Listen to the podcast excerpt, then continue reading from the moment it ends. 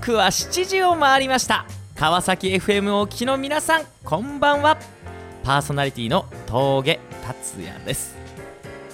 5月2日第35回目になります。峠達也のラジオ新四録この番組は経済界スポーツ界医療界などさまざまなジャンルで活躍する方を毎週1名ゲストでお招きして人生の分岐点や心に残る言葉などを紹介していただくそんな内容です。いわば人生の道しるべをちょっと先を行く先輩方に教えていただきながら自分も含めリスナーの皆さんも一緒に成長していけたら素敵だなとそのように考えました。それでは今週の1曲目高城康夫さんで「男流」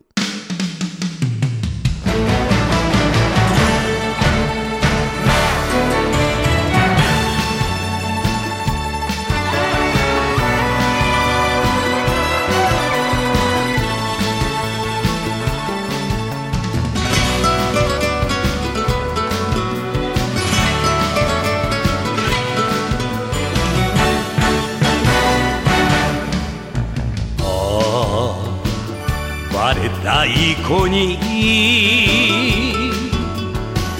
竜が飛ぶ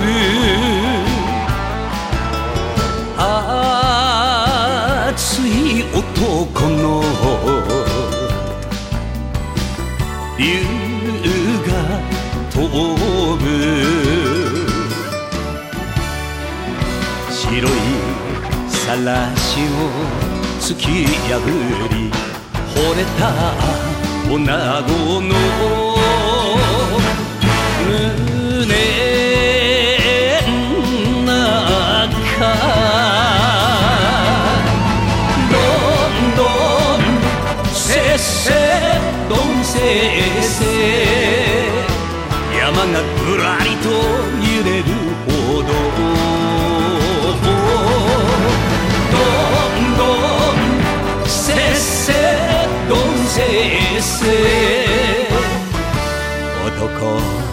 命の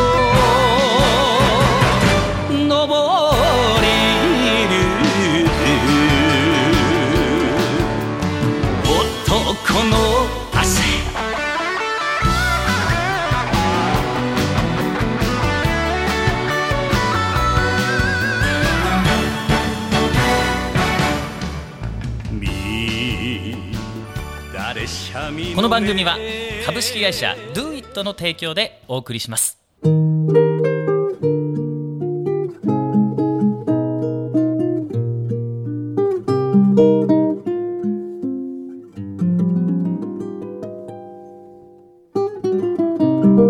さあそれでは本日のゲストの方をご紹介しましょう。先ほどの曲高城康夫さん。ついに今生で来ていただきました。高城康夫さんです。こんばんは。こんばんは。ありがとうございます博多の塩。来ましたよ。博多の塩、はい。あの有名な。もう一度お願いします。博多の塩。の高城康夫さんですありがとうございます。いやいやいやこのね博多の塩イメージキャラクターとして、はい。もう全国ネットでねコマーシャルで有名になりましたけれども。そうですね。今聞いていただいた男流がね、はいはいはい。このおイメージソングとしてできたんですね、なるほどですね、はい。い。や生で会えるなんてもう光栄です。ありがとうございます。いやこちらこそ本当にねあの峠達也さんというね、ええ。素晴らしい私まあ、今日ね初めてお会いさせていただきますが、私も実は高城康夫とのは本名なんですけどね。そうなんですね。ももっとね、え芸名が今の本名の前の芸名がね、ええ。水原達也という名前だったんですなるほど。ですからいつもたっちゃんつなんがりで、ええ。そうですからね嬉しかったですね達也さんというね。ありがとうございます、まあ今日は楽しみですよ。ですからね。あの、はい。演歌の道にはい。入られてからえ35年、そうですね。ちょうど今年がまあ35周年を迎えさせていただきましたけどね。まあでもあっという間ですよ。あそうですうん。かもともとはどういうこう経歴といいますか？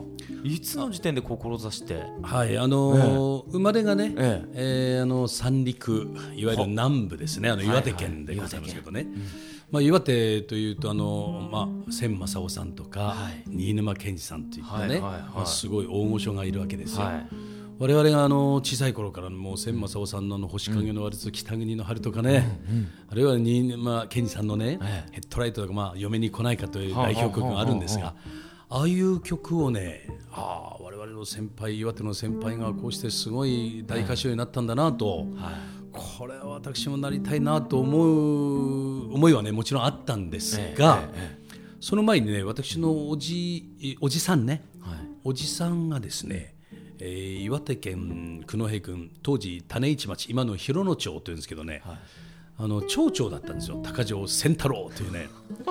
その、おじさんがね、背が大きくてですね、またあのかっこよくてね、もうあの黒塗りのハイヤーでね、あの役場からうん私のおおじいさん、まあいね、おおじいさんがうんおじになるんですよ、はいはいはいそのお私のおじいさんを訪ねてくるあの高城仙太郎町長がね、おじさんがね、これはもう本当になんかこう俳優のようなえこれは私もねーはい。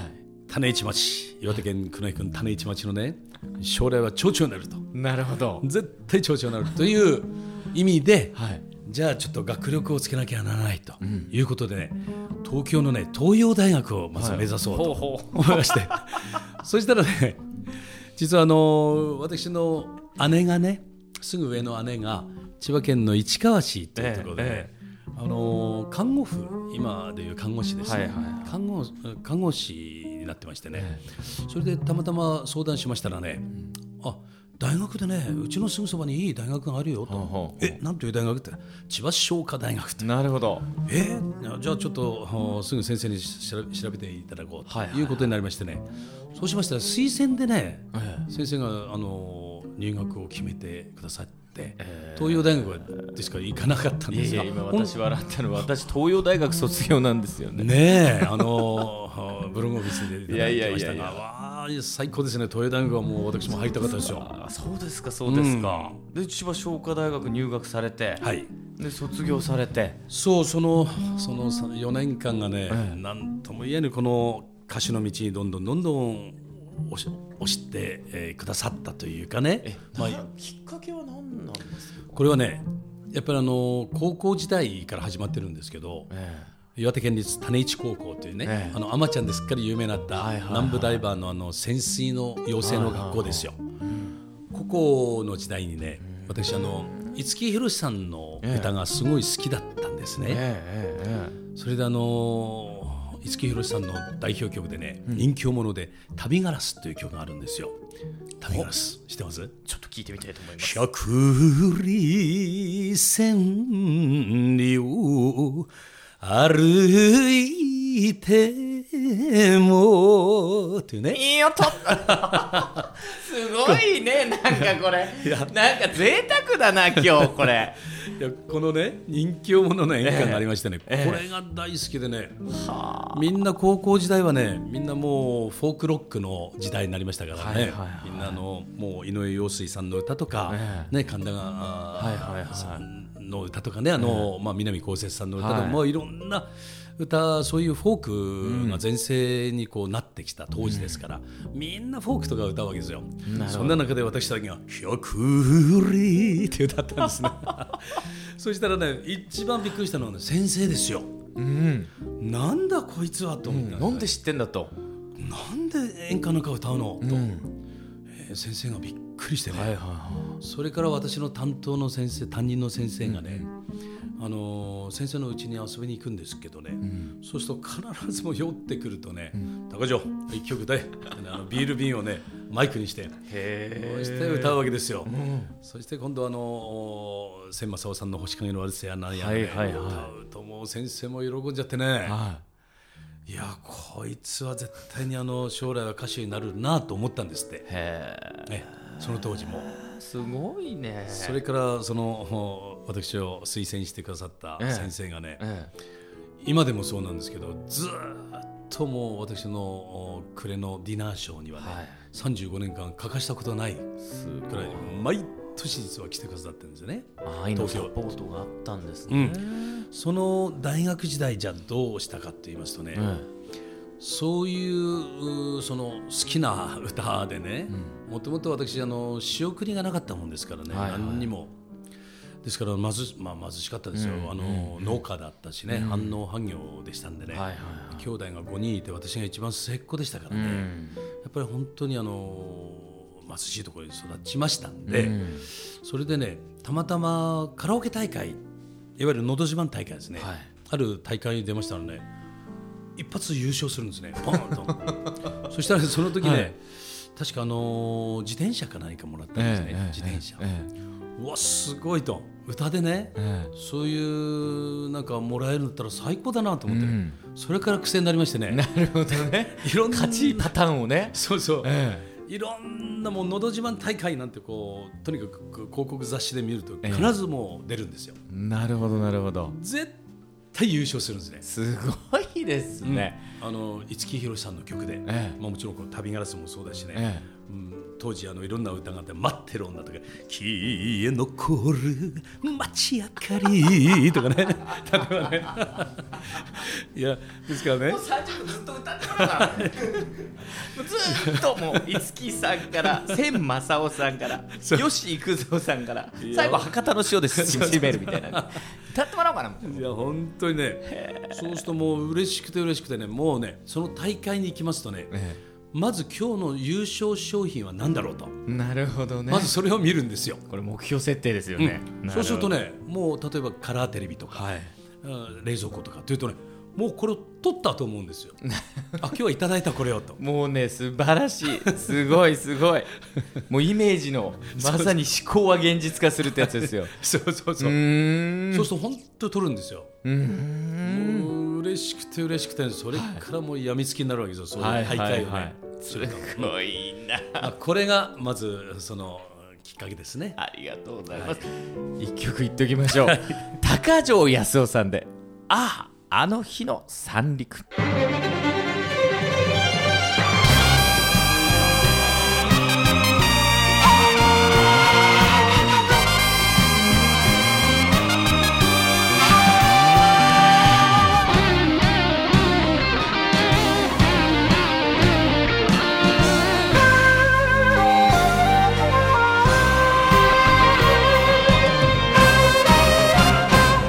日が山に落ちる頃親父の船を見送った。そのうちお前と二人して沖へと出るのが楽しみとあの日と同じ手を振った。拳を振り上げ手を振ったあ三陸海岸。親父との別れとなった。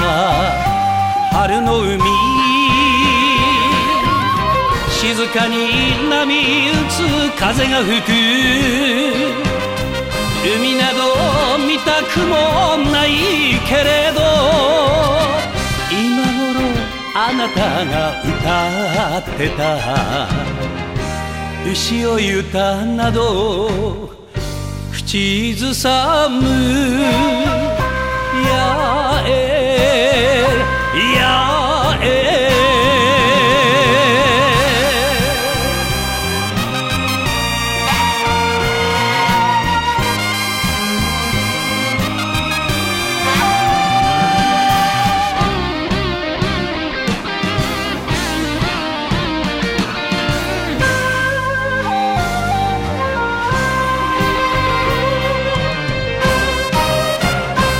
山瀬の風にへさき向けしばらくぶりに沖へ出た日焼けた肌に白い歯が笑ったあなたを思い出す。灯台周り手を振った今亡き母へもさあ、引き続き、演歌歌手高城康夫さんにお話を伺います。はい、よろしくお願いします。まあ大学時代に、はい、まあ、いろんな、まあ、いわゆるね、うん、商品をいろんなまあ のど自慢の大会に出てはい。1位を取り続けて、ええ。そこからいざアマチュアからプロの世界にこう入っていくわけですけれども、はいはい。まずここでね挫折があったんですよ実はね。そうなんですか、まず1回目の挫折というのはこういうことですけどね素人の大会はねやっぱりこれはまあプロになる歌手の方々はみんなのちびっこのど自慢大会やらなんやらってね、あのいろんなのを経験してみんな歌手になってる方多いと思います。けどね、はい。はところがプロのオーディション番組に挑戦しますとね第一次でみんな落っこっちゃうんですよ。ですから私はね絶対受かるという気持ちでああいうプロのオーディションを受けるわけですよ、全部落ちましたね。何が違うんですかね。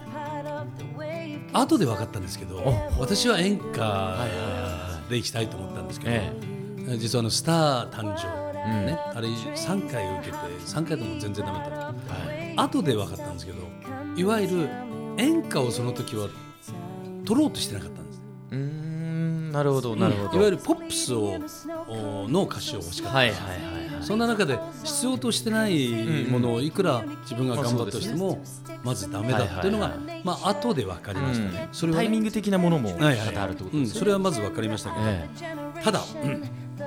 やっぱりあのプロの先生に教わったんですね。プロのあのあある先生にきっかけがあって、ええ。あ古賀正夫先生の大稽古した先生にね教わったんですけど、それをねこのまず先ほどやった「百里」から言ったんですよ、はいはいはい。そのやっぱりプロの先生はニコッと笑いましたけどね、えそっからこの曲をね約、まあ、半年間えはい。レッスンしましたけどね。え全部直されましたね。全部、まあ、見事に直し直されました。いわゆるねお前は五木ひろしさんの曲が好きかもしれないけど五木ひろしさんの一番あの五木さんのいいところをお前は一番ダメに歌ってる。いわゆるモノマネとしてね、やってて。え。一番悪いところをあの走ってるなと。えモノマネじゃないんだよと。うん。ということでもないんですね。あそういうわけでもなく、いわゆるね、え小さく小さく自分をまとめているわけですよ。えはいはい。例えば五木さんというのは「百里千里」ってこういう感じでやるじゃないですか。はいはいはいもともと。はいはなんかこうグッうんうん。と拳でね。腰を振って、はいはいはい。だからそういう小さくまとめちゃいけないっていうんです我々にはね。もっと若い歌い方で「百里」でしっかりこう「千里を」ここまでしっかりや。るはいはい。百はいなるほどなるほど。これね。ちょっとわかりましたよ。ちょっと。いわゆるビブラートをすぐ弾かせてはい。小さくまとめる歌手。うん。こうなったらね絶対長く続かない。ですからここを直されましたね。ですから最後の決めどこに男のどこに男の明日があるでしっかりこう歌うの。それを昔は明日があるってやってたわけですよね。なるほどね。僕こう目で見えてるからもうこれかなりわかりやすいけど。あでもね聞いてても多分わかると思います、ね、わかるでしょ？なるほど。ですから小さくまとめたらダメだっていうんですよ。いわゆる。やっぱりね自分なりに大きく大きく歌ってそれがある程度もう五木さんというのは五木節っていうのがもうできたわけですから、そこでね自分で勝ち取ったいわゆるあの技ですからあれはいはいはい。その技をねまあ最初はモノマネから言ってもいいと思うんですけど、え。やっぱり大きなものにしていかないとダメだということですね。なるほどこれは何でも通用すると思いますね。歌ってこう特訓っていうか、まあ、レッスンしていくとやっぱこうどんどんどんどん上手くなっていくもんなんですか、やっぱりでもね、野球とか歌はゴルフとかもそうですけど、天性なもんですね。あ。ありますかやっぱり、うん、天性なもんで今ある程度上手くなりますけどそっからプロとしてやっていくにはねこれは天性なものがないとダメだと思うんですよ。なるほどね。ある程度上手くなりますよ皆さんね。うん。うん、でももう今の例えば一流のお歌い手さんたちは、ええ。最初からもう備わったものがあると思いますよ。うん。例えばあのスケーティングの羽生結弦さんとかね、真央ちゃんとか、ええ。ああいう子たちだったらやっぱりねもう最初からすごいものを持ってたと思います。うんうんうんそうですよね、うん。それは多々ありますよね、うん、努力してもね、そこに到達できない方々はいらっしゃると思いますから、野球もそうだと思います。確かに確かに、まあ、そういう意味ではなんかこうなんて言うんでしょう。いろんなその環境を与えてった周りの、まあ、親のこういう道しるべだったりだとか、はいはいはい。まあ、本人の選択も多々あるんだとは思うんですけどね。うん、あのーですから私はその大学4年でね、まあ、自分のう仕事をいわゆる転職を見つける、まあ、転職っていうのは見つけれません、ええええ自分の、仕事を見つけるという意味ではね、もうこの歌の道しかないと思ったんでね、うん。あのー就職活動いわゆる就活というのは一度もしたことなかったんですようん、でもやっぱりこのプロの先生に教わった時はねこれはもうやっぱり自分としては無理だと。やあっぱりやめようと。うんプロの世界ってこんなもんなんだなと。そういうもう挫折経験が多々あったと。もうやっぱりダメだと思いましてね、ああやめようかなと。思いましたね、うん。まあ、そんな中でももう諦めずにそうそう最後とやってなやっていきながら。最後はそこでした。諦めずにやったのが今があると思いますね。この35年こう振り返ってみて、はい。さらにこう大きな挫折経験とかそういうのあったんですか？これはね、あのー今から21年2年前か。ねあの交通事故です、交通事故、えね生死をさまよう事故でしたね、えそこまでですか？うん、この時たまたまですねあの事務所も辞めたい、うん。あの独立したい、ね独立して自分でやりたい。あるいはあの子供が生まれた時ですね、ええ1年未満、そして、まあ、家を作ったんですね、え。マイホーム。自分のね夢であったええ。マイホームを持ち、はいえー子供ができてはい。こういう時はねやっぱりね気をつけなきゃならないっていうのはよくあるんですよ。うん。あれは、まあ、何か知らないですけどやっぱりちょっとしたこう気の緩みでしょうね。ああやっとこれで自分も子供ができた、はいあるいはマイホームが実現したうんぬんというね、まあ、小さいながらもですね、はい。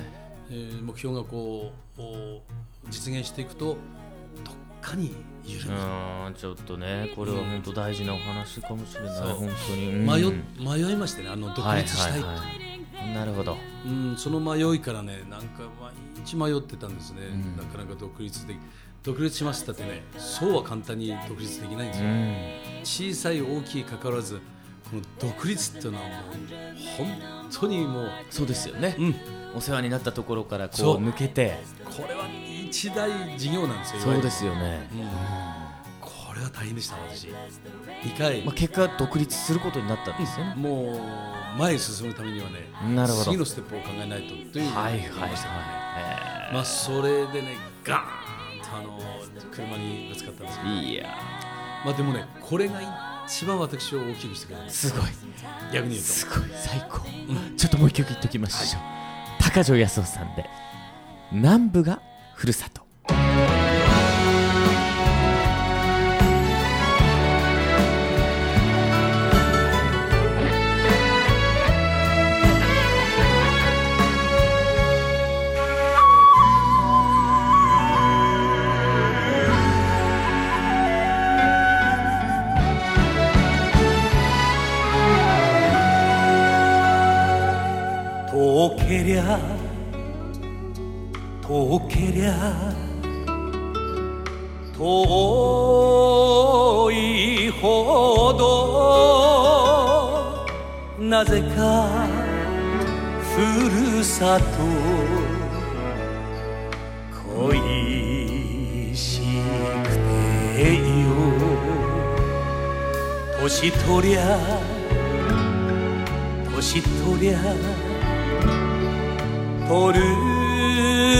ほどに置いてく蓋を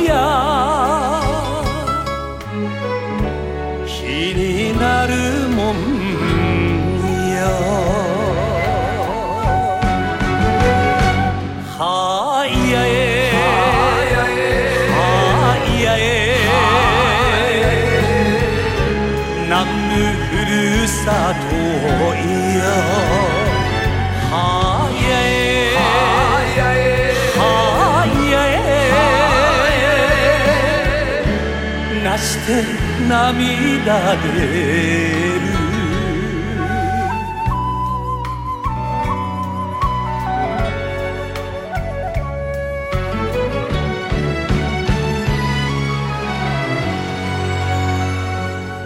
不憫さ。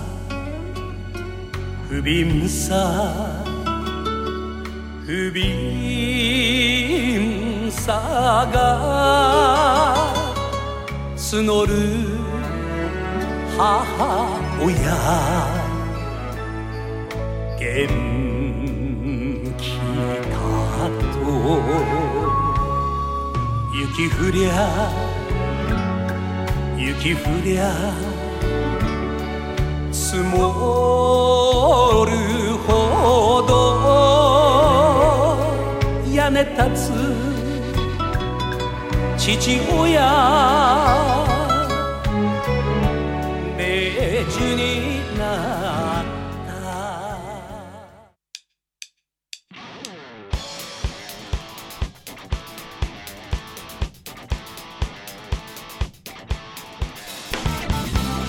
さあ演歌歌手高城康夫さんもうあっという間の30分でした。どうもありがとうございました。ありがとうございました。新曲までねね。いやいやいやいや博多の塩から始まって、はい。ね。えー最後は南部がふるさと、まあ、吉幾三さんがね作ってくださった素晴らしい。そうですか、はい曲ですね。ねあのーはい。事故を乗り越えて、ええ。そして35年いろんな挫折経験も多々あったと思いますけども、はいはいはい。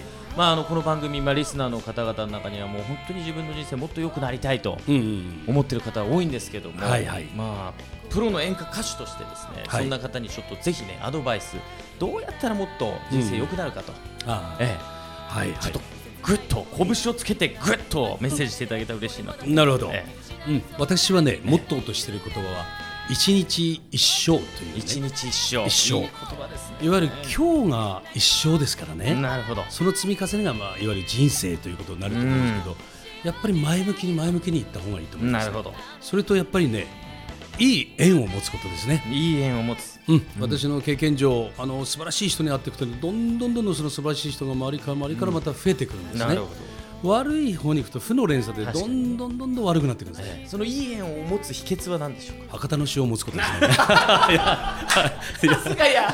さすがや。え何の塩でしたっけ？博多の塩ですよ。ありがとうございます。なるほどですね。いや。いや本当にね。ーいい縁を持つですね。うん、あのいい縁。やっぱりいい人からいい人へのこうつながりね、これを持った方がいいと思いますね。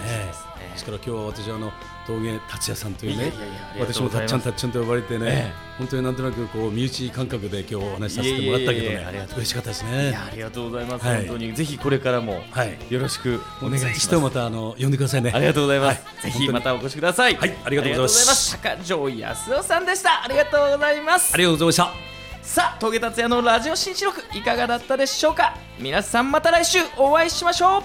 Do it!